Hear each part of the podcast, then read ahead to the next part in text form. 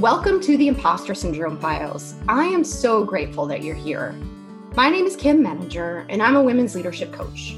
I started this podcast because, as a lifelong sufferer of imposter syndrome and a coach who sees this in 98% of the women I meet, I wanted to take this conversation to a bigger stage, so to speak. Imposter syndrome is triggered by a lot of things, but two of the primary triggers are transitions and feeling different from those around us. Women in traditionally male dominated environments experience these triggers on an almost daily basis, so it's only natural that we would feel this way. What compounds these feelings is the sense that we are alone the belief that if we share our feelings, we'll expose our incompetence even further. So we carry it around like a deep, dark secret. I started this podcast because I want to put a stop to this nonsense and destigmatize imposter syndrome. Because we don't talk about it, we look around and assume that everyone around us has it all figured out, that we're somehow the exception to the rule, when in reality, we're all feeling this way. And when we can own that and say it out loud, we all benefit. Nobody more so than you. So thanks again for being here. If you enjoy it, please share it with others who might also benefit.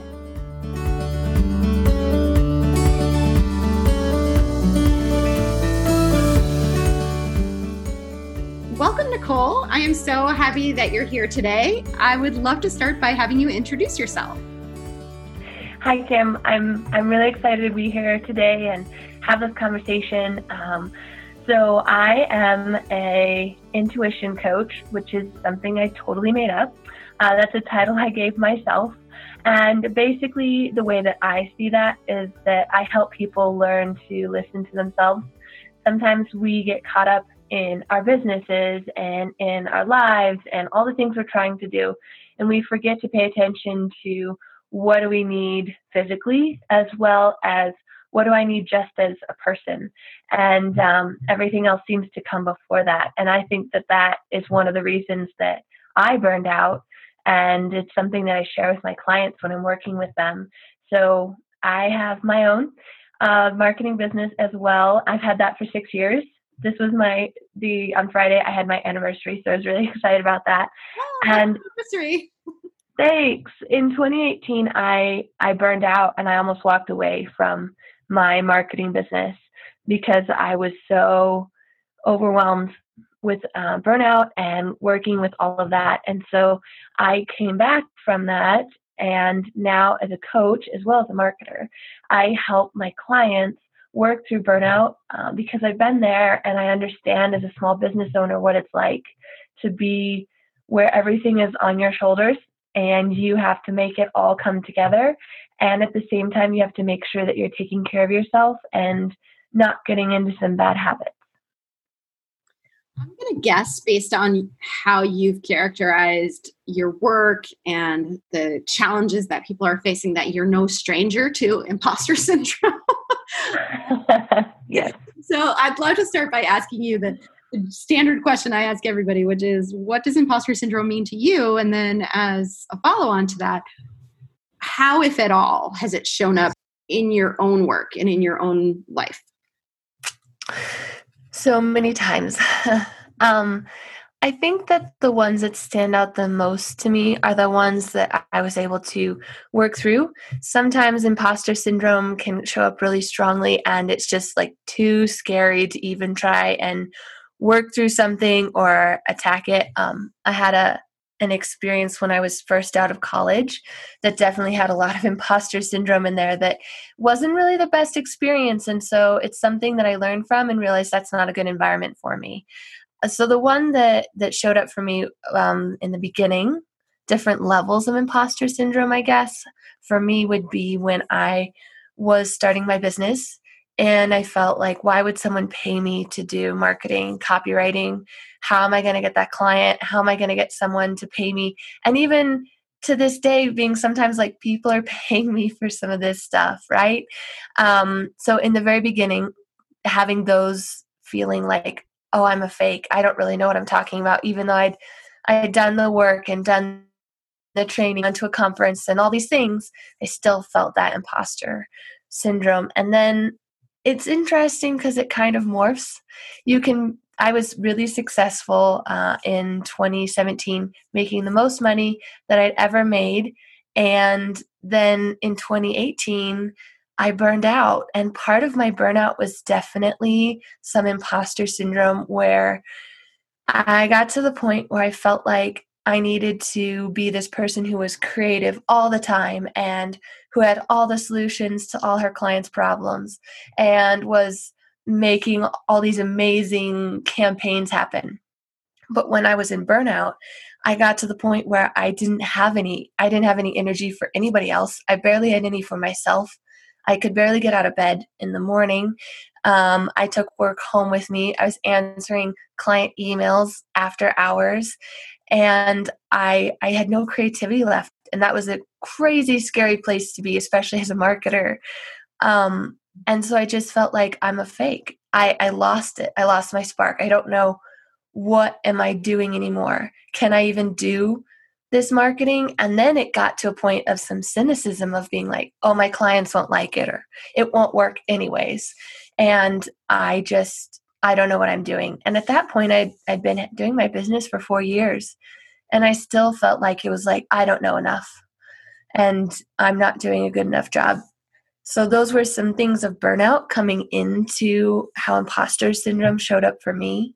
So, that lack of confidence, the lack of energy, and the lack of motivation definitely just fed the imposter syndrome. And I just, I felt like a fake. And um, that's a a pretty hard place to be, especially when you're supposed to be the one that's that knows everything for your clients and, and I'd kind of set myself up to be that person that knows I know it all. I can figure it all out. And uh, I couldn't. Wow. And so interesting how you make that connection between burnout and imposter syndrome. And it makes so much sense when you think about it, but I don't think we can necessarily think about it that clearly or objectively when you're in that situation, right? How, oh, how did yeah, no. How did you get from there to here? How were you able to get to a place where you realized what was going on and that you needed a change? Oh, um, it took me about six months to realize that I was burning out. Um, and it got to a point where my husband luckily is a teacher and he was taking a class on burnout and he kind of started telling me some stuff about it and i was like oh my gosh i i feel like that.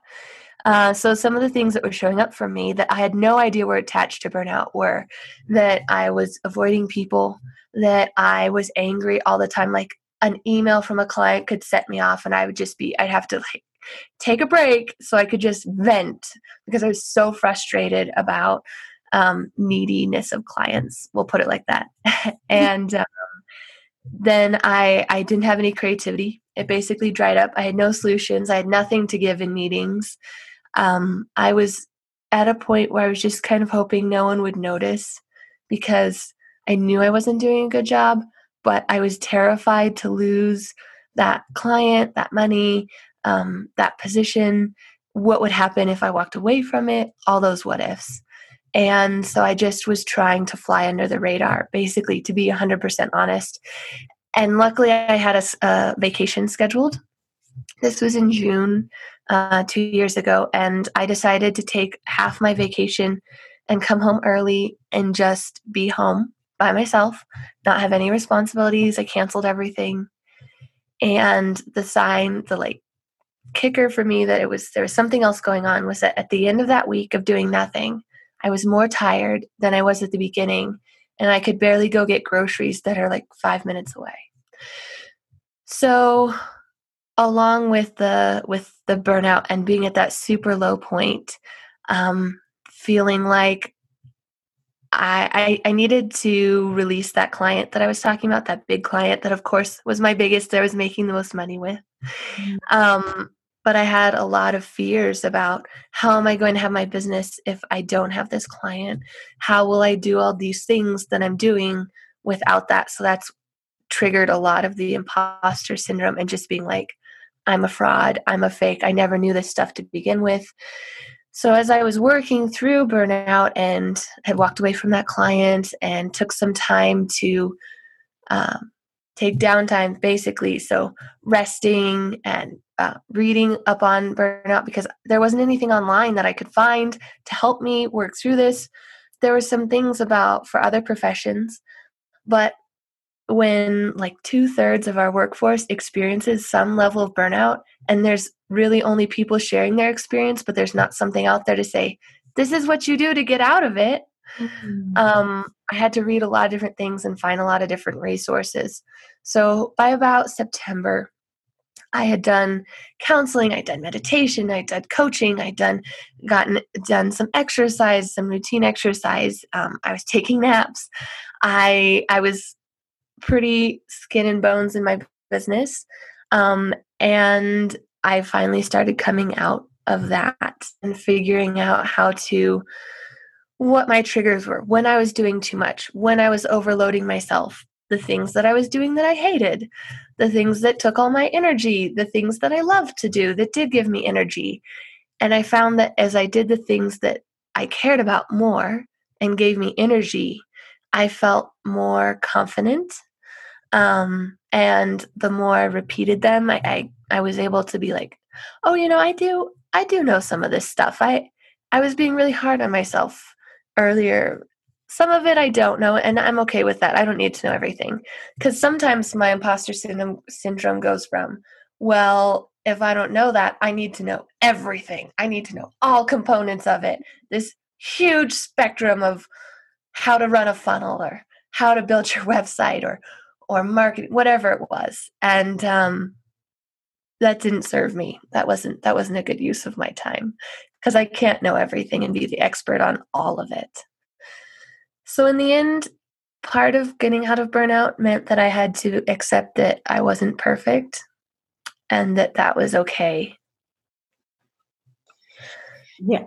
You know, it's what's really standing out to me too is the courage it must have taken for you to walk away from a big client who is a big source of your revenue right? And in thinking about it for people who aren't business owners right that might be leaving a job that feels stable but really unsatisfying right? And trusting yeah.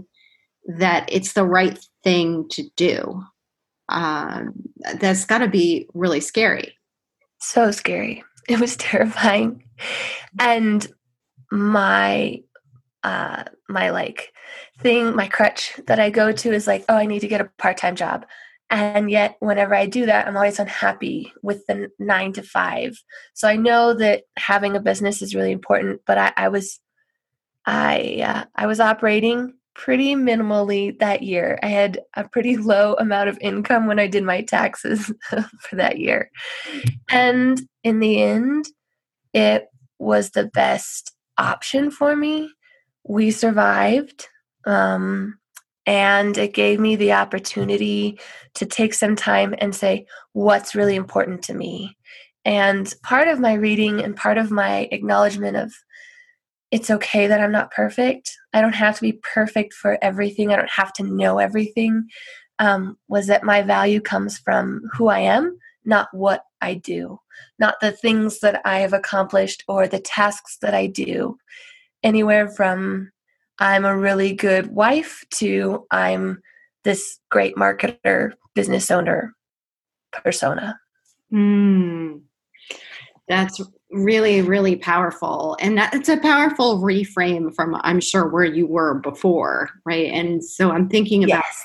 how it seems almost counterintuitive to when you're in that state of burnout, right? And you're feeling like there's a lot going on and a lot of things happening that there's a tendency there to just get swept up in everything and to not even feel like you have the time, right? So it can feel counterintuitive to say that I need to slow down. I need to start with these deeper questions because the the tendency, of course, is to say like, oh, I don't have time for that, right?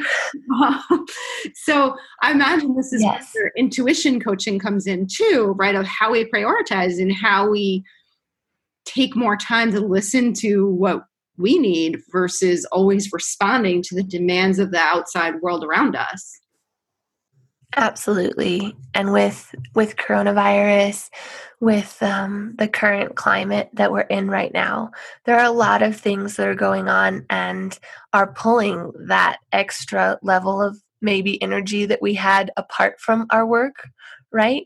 So if you're listening and you're like, oh my gosh, she's telling me I have to leave my job because I hate what I'm doing and all this stuff, don't hear me say that. It can look a lot of different ways, right? So it can be something where you take small steps to help you work towards a better mental state, a better place that maybe in the future would allow you to leave that position or walk away from that client. When I was burning out over those six months, I I wish that I had found a way to um, have someone kind of be like, hey, maybe let's take a break from some of the stuff that's really igniting you, really frustrating you, and maybe we could shift our focus to over here or had that conversation with someone. So, one of those small things that you could do is that you can, um, if you're open to trying mindfulness meditation, it doesn't have to be involved uh, with your religion. If you're religious, you can also uh, consider praying if that's something that you do. But having some of that mindfulness helps shift your brain from being reactive to being reflective. So you actually train your neurons to react, react, react, react, react. And so if you can take some time, and I'm talking like five minutes, 10 minutes uh, in the car before you go into work, uh, you can listen to it on your phone. You can put earbuds in. You can do it in the bathroom. There's a lot of different places where I've done it uh, in bed, on the couch, eh, wherever I feel comfortable and, and can grab a few minutes. And that really helped shift my how I perceived things. It was kind of like all of a sudden I was in the matrix, and instead of stepping into bullets, they were whizzing by me. Things that I used to have to get really angry and frustrated about and now they were just something that I could watch go by and be like, oh, huh, that used to make me really upset.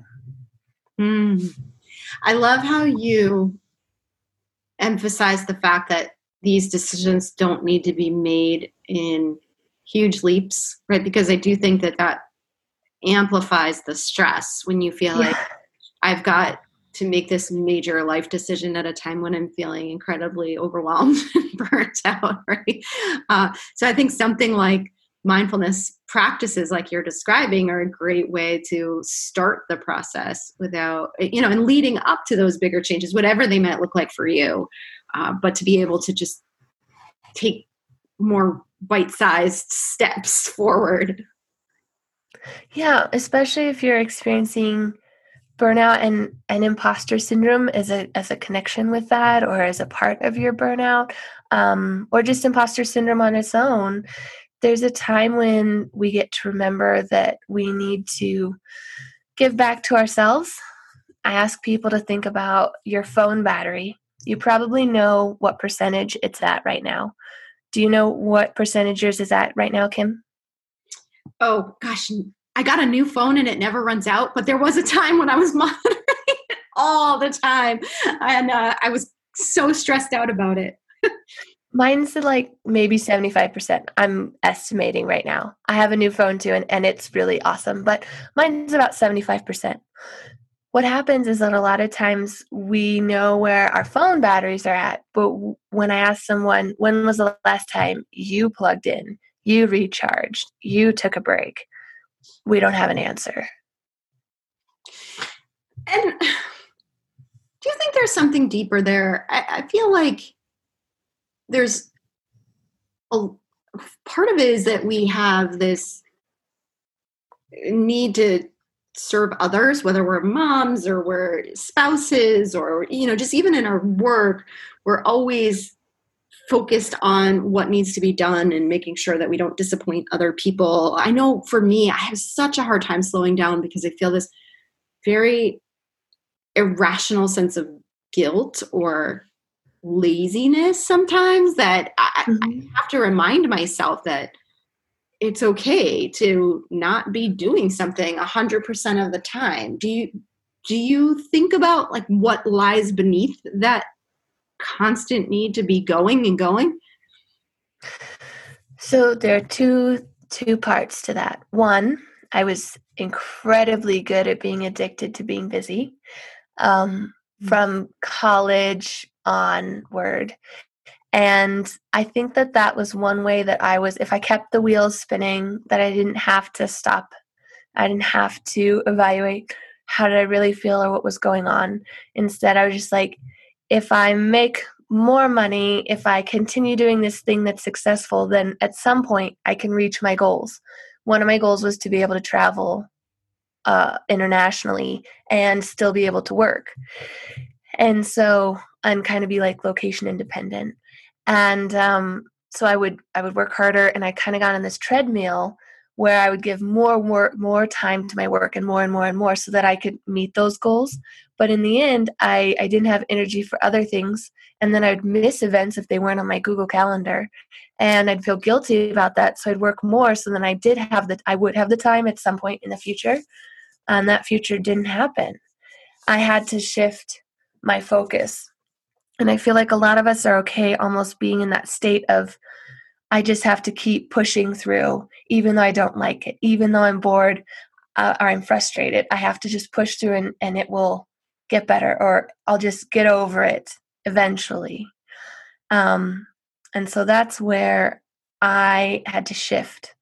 And the other part of how this comes in is that for me personally, and I learned this through a lot of coaching, so uh, it took me a while to figure it out. Um, I would not feel like it was okay for me to sit around or do something that filled me up if there were things to do like cleaning the house or doing laundry or other projects. So my husband would do his portion of cleaning and then he'd go play video games because in his mind he was done. And in my mind i had this huge list of things that i had to do and because i felt like i needed to be useful in order to receive love. So when i burned out i i wasn't i didn't have the energy to do useful things i didn't really care if the house got clean if we had groceries all these things which is was really scary for me because i've always been very go getter and high achiever and all these things. So to just not care about anything was a really scary place to be.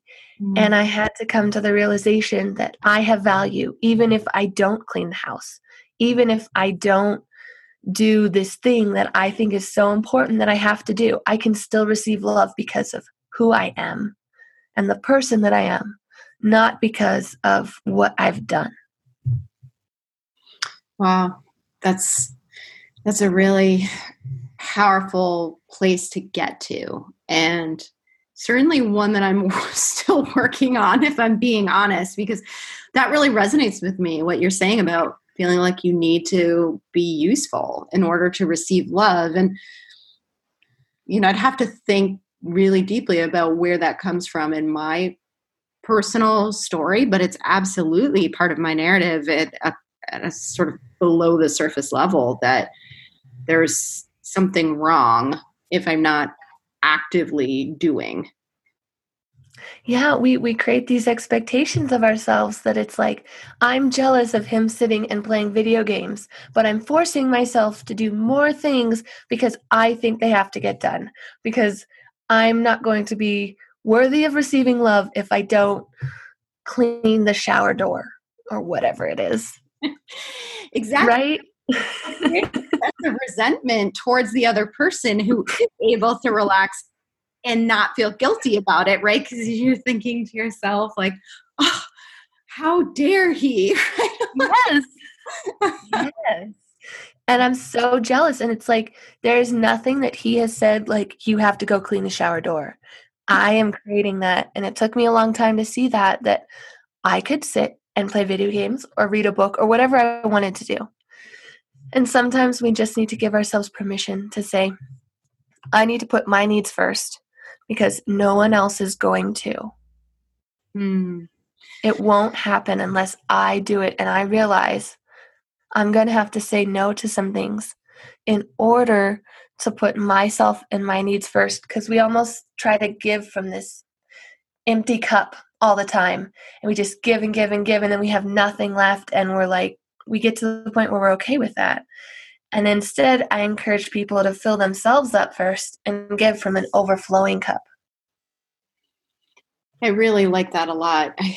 And it makes so much sense when you think about it i always talk about putting your own oxygen mask on first but i think there's almost this badge of honor, as strange as that sounds, that we wear when we reach a point of feeling like I've just met everyone else's needs, right? And I'm like uh, uh, driving myself into the ground. There's yeah some s- twisted sense of value that comes with feeling like I have, I've, like you said, like emptied out that cup and am operating on on fumes here yeah, it's like, look how much I've done. Look how much I've accomplished. I am superwoman. I have, at one point in college, I had six jobs.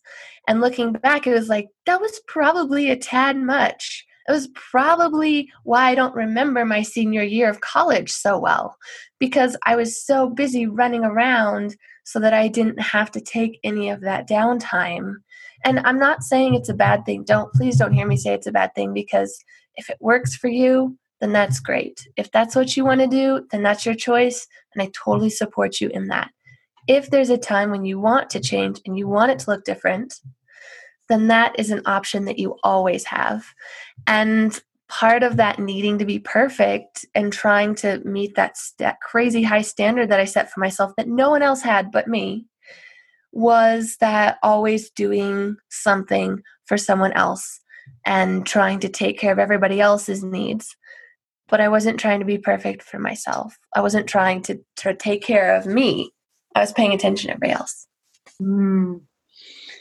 Wow, you you're really really hitting home. today. I really appreciate this so much, and I, I have a couple of final questions for you. What motivated you to want to tell your story today, and what do you hope people will take away from it?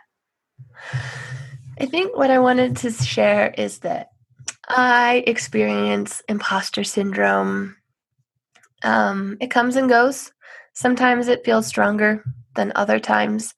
And working through that normally means that I need to take time for myself. And I think that it's really important to talk about imposter syndrome because we feel it in different ways. And if we could just take that downtime and say, can I give myself 30 minutes or an hour to love on me? What would that look like? Would that be reading a book or taking a walk? Not because I'm trying to learn something or because I want to exercise or anything like that. Just something that purely makes me smile.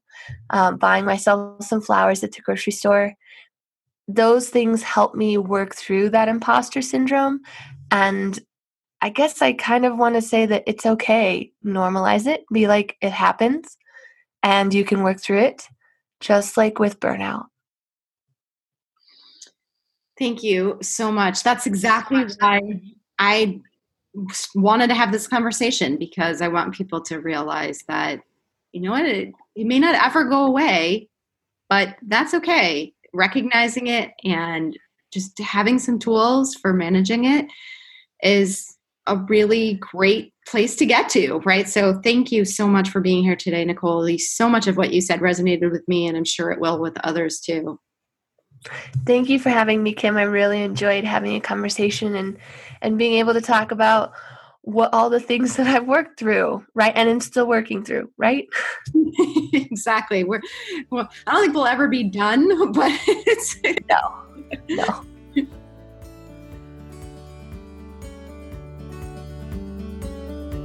Thanks again for listening today. If you're struggling with imposter syndrome and you'd like additional support, check out the show notes for more resources or contact me directly. I would love to help you. And if you'd like to tell your story, I would love to interview you. You will find my contact info in the show notes, so reach out anytime. Thanks again.